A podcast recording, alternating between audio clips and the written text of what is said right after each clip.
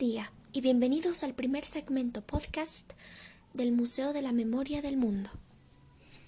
Mi nombre es Doménica Victoria León Lazo y hoy les hablaré sobre Mohandas Karamchand Gandhi. Hablaremos sobre el pacifismo y sobre su trayectoria en el mundo. El verdadero nombre de Mahatma Gandhi es Mohandas Karamchand Gandhi pero todo el mundo le conocía por Mahatma, que significa en sánscrito alma grande.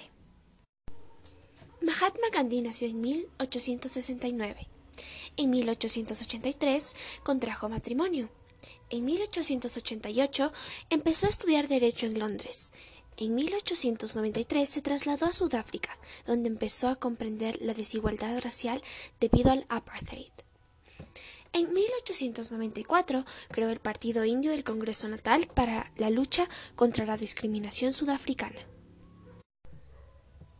En 1915 él volvió a la India donde empezó a vivir y a servir con los sectores más pobres y luchar para la independencia de su patria.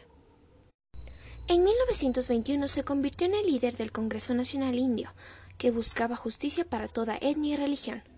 En 1930 Mahatma Gandhi lideró la Marcha por la Sal, donde consiguió ser invitado a una conferencia política liderada por británicos. En 1942 Mahatma inicia la campaña Quit para el retiro británico de India. Fue encarcelado con su esposa, misma que murió tres años después.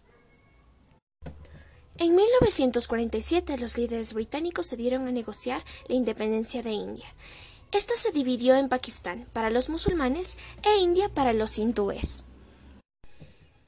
En 1948 la división del país fue una catástrofe política, social, económica y sobre todo moral. Mahatma Gandhi fue asesinado por un hombre que no compartía su opinión.